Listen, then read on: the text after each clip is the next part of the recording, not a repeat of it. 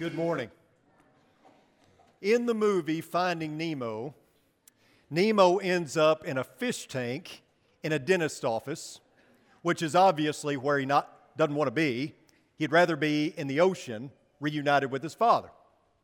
And the other fish in the tank see this as an opportunity, one especially, and so he concocts this plan where Nemo, the little clownfish, would be small enough to fit through the tube and take an aquarium rock and swim up to the gears of the filter, place the rock, jamming the gears so that the tank becomes filthier and filthier until eventually the dentist has to change it. And the idea would be that the dentist takes out the fish, puts them in separate baggies filled with water, and then while the fish are in these baggies, they would roll themselves off the counter, out the window, across the street, and into the harbor, free at last.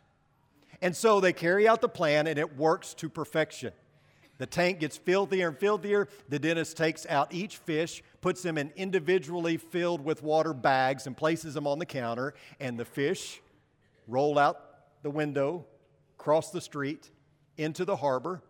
And as they land in the water, they're all excited and they're cheering, and then everything gets quiet, and the puffer fish bloat looks around and goes, Now what? And I think it's a question that a lot of Christians ask. Now what? We rise from the waters of baptism, we're all excited, but soon the water dries and the excitement fades, and then the question becomes now what? And I'm not sure that we always, as Christians, have a good answer to the question of now what. I mean, we give answers. Things like, well, now you got to go to church every time the doors are open. Now you got to live faithfully. And, and certainly those aren't wrong answers, but those answers fail to consider the meaning and magnitude of everything that's involved with discipleship. I could ask somebody who plays golf how to play golf. How do you hit a golf ball? And they could respond, you just grip it and rip it. Not a bad answer, but not the best answer, right? Or I could ask a golf pro, how do you hit a golf ball? And he could say, Well, it's easy. All you have to do is flat load your feet so that you can snap load your power package. That way you can amplify both lag and drag through pressure impact fix. As long as your number two power accumulator doesn't break down, you can achieve maximum centrifugal force with minimal pivotal resistance. It's just not that hard. But it is that hard. It's not as easy as we might make it out to be. Hitting a golf ball is hard. Other things in life are hard. And our answer that we give to how to do it may seem simple, but putting it into action, not so much. The easy answer is not so easy. And the more complex answer can be quite intimidating. I want you to read with me what Paul writes in Romans chapter 7, starting in verse 14. He says, For we know that the law is spiritual, but I am fleshly, sold into bondage for sin. For I do not understand what I am doing for I'm not practicing what I want to do, but I do the very thing I hate. However, if I do the very thing I do not want to do, I agree with the law that the law is good, but now no longer am I the one doing it, but sin which dwells in me. For I know that good does not dwell in me, that is, in my flesh. For the willing is present in me, but the doing of the good is not. For the good that I want, I do not do, but I practice the very evil that I do not want. But if I do the very thing I do not want, I am no longer the one doing it, but sin dwells in me. I then find the principle that evil is present in me, the one who wants to do good. For I joyfully agree with the law of God in the inner person, but I see a different law in the parts of my body, waging war against the law of my mind and making me a prisoner of the law of sin, the law which is in my body's parts. Wretched man that I am, who will set me free from the body of this death? Thanks be to God through Jesus Christ our Lord. So then, on the one hand, I myself with my mind am serving the law of God, but on the other, with my flesh, the law of sin. True story. Gentleman, gentleman by the name of Michael Bryson decides that he wants to surprise his wife for Mother's Day. So he loads their six month old boy in the car seat puts him in the car along with flowers and balloons, and he drives up to her place of work, which was the hospital. She was a nurse there. And he comes in with the balloons and the flowers and fanfare, and he's got their little six month old son with him as well. And he makes a big to do about Mother's Day, surprises his wife, and she's all excited, and the people gathered around are impressed. But then after a while, it's time for her to go back to work. And the excitement of going to the hospital to see his wife is not near as exciting as loading everything back in the car and going home. And so he places his six month old in the car seat on, on the roof of his car, and he puts everything back into the back seat, and he closes the door and he drives away. And something strange happens. People are honking at him, they're, they're trying to flag him down, they're waving to him, and he doesn't know what's going on until he gets out on the highway and gets up to 55 miles per hour, and he hears a screeching across the roof of his car, and he looks in his rearview mirror and he sees the car seat still containing his son hit the trunk and then bounce along the highway. He pulls over, ecstatic, and runs back to his son and finds him to be completely unscathed. Nothing wrong with him, not even a scratch on him. And then the wave of emotion, the guilt and the shame overcomes him, and he, and he falls down on the highway and just starts weeping. And you know, we read a story like that, or we hear a story like that, and we think, wow, what a moron, right? But I think if we're honest, we've all done some pretty dumb things. We can all relate with the sentiment of being a moron at times. We've all been dumb and we've all been dumber, right? We all know what it's like to do something silly. And Paul certainly understood this himself. You ever kicked yourself for doing something silly? I, I, don't know about you, but I've got some deep bruises on me from kicking myself over and over again. And we, we read in Romans chapter 7 about Paul kicking himself, and we tend to look at Paul as like this larger than life character. You know, he's the greatest missionary that ever lived. He put his life on the line for the sake of the gospel, but yet he struggled just like all of us. He dealt with things just like we do. He struggled with the now what. And Romans chapter 7 is not Paul reflecting on his life before he became a Christian.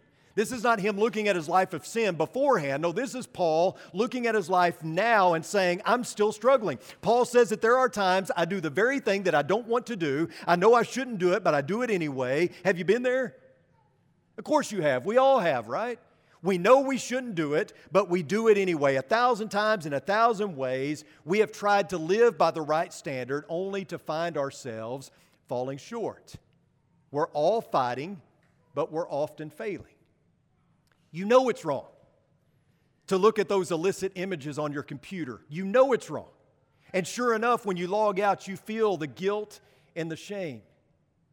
You know it's wrong to go to that bar, especially given your history with alcohol abuse. But you think that you can handle it, and you soon find out that you are weaker than you thought. You know your anger is a problem. You know it can get the best of you, but you feel like you've got control over it, and then you lose it, and 30 minutes later, you feel the overwhelming guilt and shame. Every day we wake up with a prayer eh, on our hearts Lord, this is the day that you have made, and I will rejoice and be glad in it. I will glorify you in this day. Lord, help me with my temper. And by 9 o'clock a.m., you've lost it. Lord, please help me not to gossip, and by 10:30, you're slicing and dicing. You plan to live a life for Christ, a life of meaningful and faithful discipleship, and by noon, you've blown it. And the very thing we said we'd never do, we did. We all feel the sting of Paul's words because they could easily be our words. Wretched man that I am, who will set me free from the body of this death? And if Paul stopped right there, if he put a period right there, we would certainly be hopeless. That would not be a happy ending. But keep in mind that there were no chapter breaks in the original letter. So, whatever Paul says following Romans chapter 7, is meant to all be taken together. Paul doesn't get over to Romans chapter 8 and start a new story. This is not a new thought. And notice what he says. Let's go back to verses 24 and 25. Wretched man that I am, who will set me free from the body of this death? Thanks be to God through Jesus Christ our Lord. So then, on the one hand, I myself with my mind am serving the law of God, but on the other, with my flesh, the law of sin. Paul says, I'm a wretched sinner. He establishes that fact. So, what's next? And that's where the therefore comes in. Romans chapter 8, verse 1. Therefore, there is now no condemnation at all for those who are in Christ Jesus. You have a favorite chapter in the Bible? And don't say all of them, that's a cop out. It's kind of like when somebody asks you who's your favorite kid when you have multiple kids, and you say, Well, I love all my kids equally. No, you don't. Yeah, you have a favorite, right? Okay, maybe you don't. I have a favorite chapter in the Bible. It's chapter 8 of Romans. It's actually in my favorite book of the Bible, which is Romans.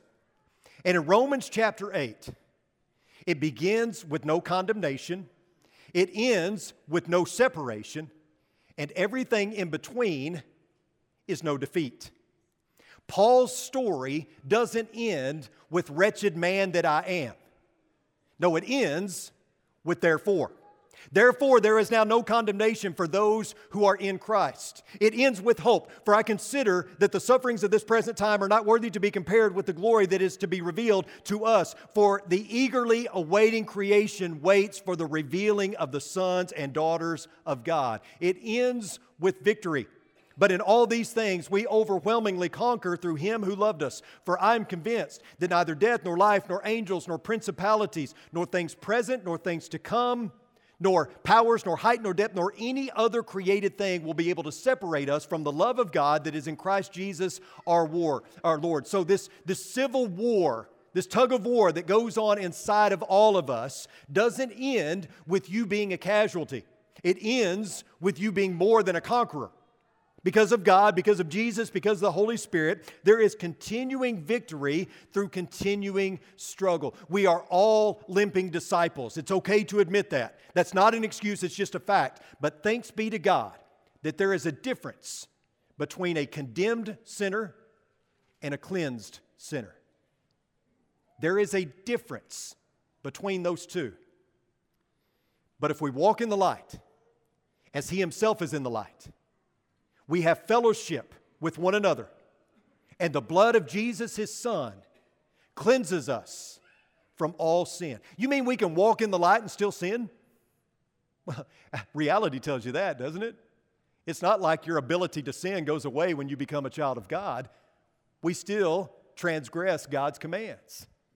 But that doesn't put us in the darkness. And I think that's somehow, sometimes how we present things. Unfortunately, sometimes it gets presented like as a Christian, you're walking in the light. One sin, you're out in the darkness. You repent, okay, I'm back in the light. I fall short, okay, I'm back in the darkness. And I think maybe it's a refutation of the once saved, always saved doctrine, which we don't believe here. But we got to be careful not to err too far on the other side because there is no assurance in that. There's no assurance in this idea that I'm walking in the light and one sin puts me out in the darkness. I repent, I'm back in. I fall short, I'm back out. That, that's not assurance. If that's assurance, then you will never have any, right? The difference is that those who walk in the light have forgiveness, while those who walk in darkness do not. David illustrates this for us beautifully. Look with me at 1 Kings chapter 15, verse 5. Because David did what was right in the eyes of the Lord and did not turn aside from anything that he commanded him all the days of his life, except in the matter of Uriah the Hittite. So David did right in the eyes of the Lord in all matters, except that one time. David never committed any other sins except the one with Bathsheba. Is that what we're supposed to take away from this passage? Obviously not. Because number one, there has never been anyone who has ever lived that only committed one sin in their entire life. And number two, we have other sins of David recorded in Scripture. The difference is that this, this sin with Bathsheba and subsequently the death of Uriah, was an instance where David was living in darkness. He was not walking in the light. David had turned away from God. He had sinned at other times, yet he was a man after God's own heart. But in the matter of Bathsheba and her husband, David willfully and deliberately turned his back on God. He made a choice not to follow all that God commanded him. This was a high handed thing. He had opportunities along the way to do the right thing. He could have limited the collateral damage, he could have stopped it at any point, but he was living outside of God, outside of the relationship. He was living in the dark. He could have turned around and made the wrong things right, but Nathan had to be sent on the scene to bring it to his attention that he was living in sin. He was living in open rebellion. He wasn't repentant. He wasn't facing his sin. This wasn't an accidental sin. This wasn't a sin of ignorance. This wasn't an isolated incident. This was a lifestyle. David, like all of us, had other sins that might could have been dubbed as heat of the moment or, you know, incidents of poor judgment, but not this one. His sin with Bathsheba and the killing of Uriah was a choice to live life on his own terms. And that makes it different than the other sins in his life. That's very different than striving to live at the center of God's will, but stumbling from time to time. The same concept can be applied to us. Walking in the light gives us assurance. We don't have to live in fear of losing our salvation over one sin. We fail, we confess, we repent, and we move forward. We have assurance, we have confidence that when we walk in the light, when we seek God's provision, when we seek His forgiveness, that we are forgiven. That's assurance. It's those who refuse to will, uh, the will of God, those who, who, who abandon God's will that have no hope. That's the distinction. That's the difference between walking in the light and walking in darkness. There was a man by the name of Skye Jethani that was doing a, a group study. And I found the study fascinating because he got together with a bunch of college students and he talked to them about their faith, about how they viewed their faith. And there were three rules to the discussion you had to be there, you had to be present, you had to be honest, and you had to be gracious. And as he was talking with this group of college students, all of them were very confident that God was disappointed with them. They had full assurance that God was not happy with them. One of them said, My parents were students at a Christian college in the early 90s when a revival broke out. They were on fire for God, and here I am, consumed by sin day after day. And often through tears, other students shared similar stories about how they believed that God must be disappointed with them. And it prompted Skye Jethani to ask the question How many of you were raised in a Christian home? And everyone raised their hand. Then he asked, How many of you grew up in a Bible centered church? And they all kept their hands up. And they all agreed that God was disappointed with them. Can you relate? Do you feel that God is disappointed with you? Even though you're in Christ, do you feel that, that God is disappointed that, that He's just waiting for you to mess up so He can turn you into a french fry for all eternity? Is that how you think? That God is still mad at you? If so, then circle, underline, write these words down, whatever you need to do to remember them. Therefore, there is now no condemnation at all. At all. Did you catch that part? There is now no condemnation at all for those who are in Christ Jesus. No condemnation at all. Don't forget that part. You have been cleared of all charges. You have been found not guilty. You have been given full acquittal. You are no longer guilty. Therefore, God is not holding a grudge against you. God is not trying to move past it. God is not still bitter and He's trying to get over it. He's over it. It's an interesting piece of scripture in 1 John chapter 2. It says, My little children, I am writing these things to you so that you may not sin. And if anyone sins, we have an advocate with the Father, Jesus Christ, the righteous, and He Himself is the propitiation for our sins, and not for ours only, but also for those of the whole world. Notice that word, advocate. It literally means lawyer. So picture a courtroom scene, and you have the prosecuting attorney, Satan, the accuser, and he is firing accusations at you. And guess what? They're all true. You're absolutely guilty of everything he's accusing you of. Maybe he shows a, a, a, short movie or a short video detailing all the, the shortcomings in your life and all the sins that you've committed, and you just stand there with your head down because you know you're guilty of all of that. And yet Jesus steps in as your defense attorney and says, Not guilty. He opens up the book of life, and on page after page, where your sins are recorded, written in blood, are the words, Not guilty. Satan continues to fire the accus- accusations at you. Again, they're true, and Jesus steps up and says, Have you seen my hands? Have you seen my feet? Have you seen my side? Were you there at the cross? Were you there at the resurrection? I'm here now. And Satan walks away with nothing more to say because he knows that Jesus won. John uses another word here that's interesting. It's, a, it's an ancient word, it's the word propitiation. Sometimes I think that uh, we need to do less of changing these more complicated words and dumbing them down and, and, and more of us rising up to the level of what they mean. And the word propitiation, even though it's a kind of a bigger word, has a very simple meaning. It is the appeasement of wrath. That's what it is. It's appeasing the wrath of God. So let's say that, that Travis and I get into an argument and it's a heated argument, and we both walk away mad. And I decide, you know what, that argument was silly. I'm going to make amends. And so I go and I get Trav a big old carton of Blue Bell ice cream. And I take it to him at Lindale. He accepts it. We hug it out, and everything's fine. You know what I did there? I appeased the wrath of Travis Smith by offering a gift. We're good now. That's what propitiation is. I propitiated Travis by giving him a gift. I turned away his wrath. That's what Jesus did. That is the gift. He turned away the wrath of God. Propitiation is the price of God's wrath because here's the deal, folks somebody's got to pay. You are all responsible for the death of another human being. I am as well. We are all responsible for the death of another human being. Somebody's got to pay for that. Thankfully, you don't have to.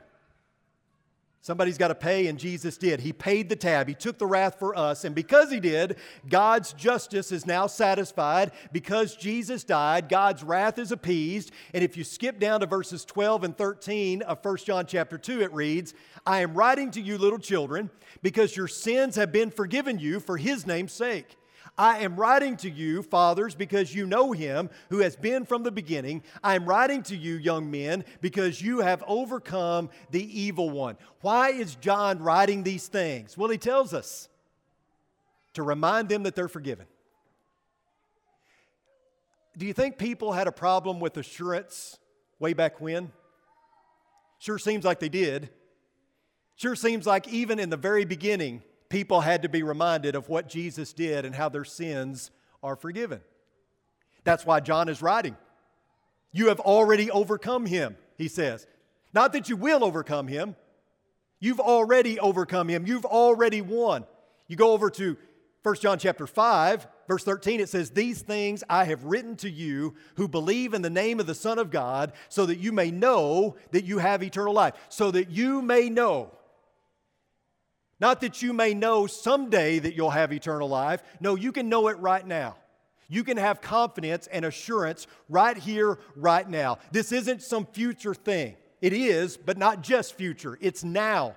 Jesus came to undo the condemnation that was introduced by the sin of mankind, and the reward is not just heaven, it's spiritual security right here, right now. It's the peace of knowing that God is not disappointed in you.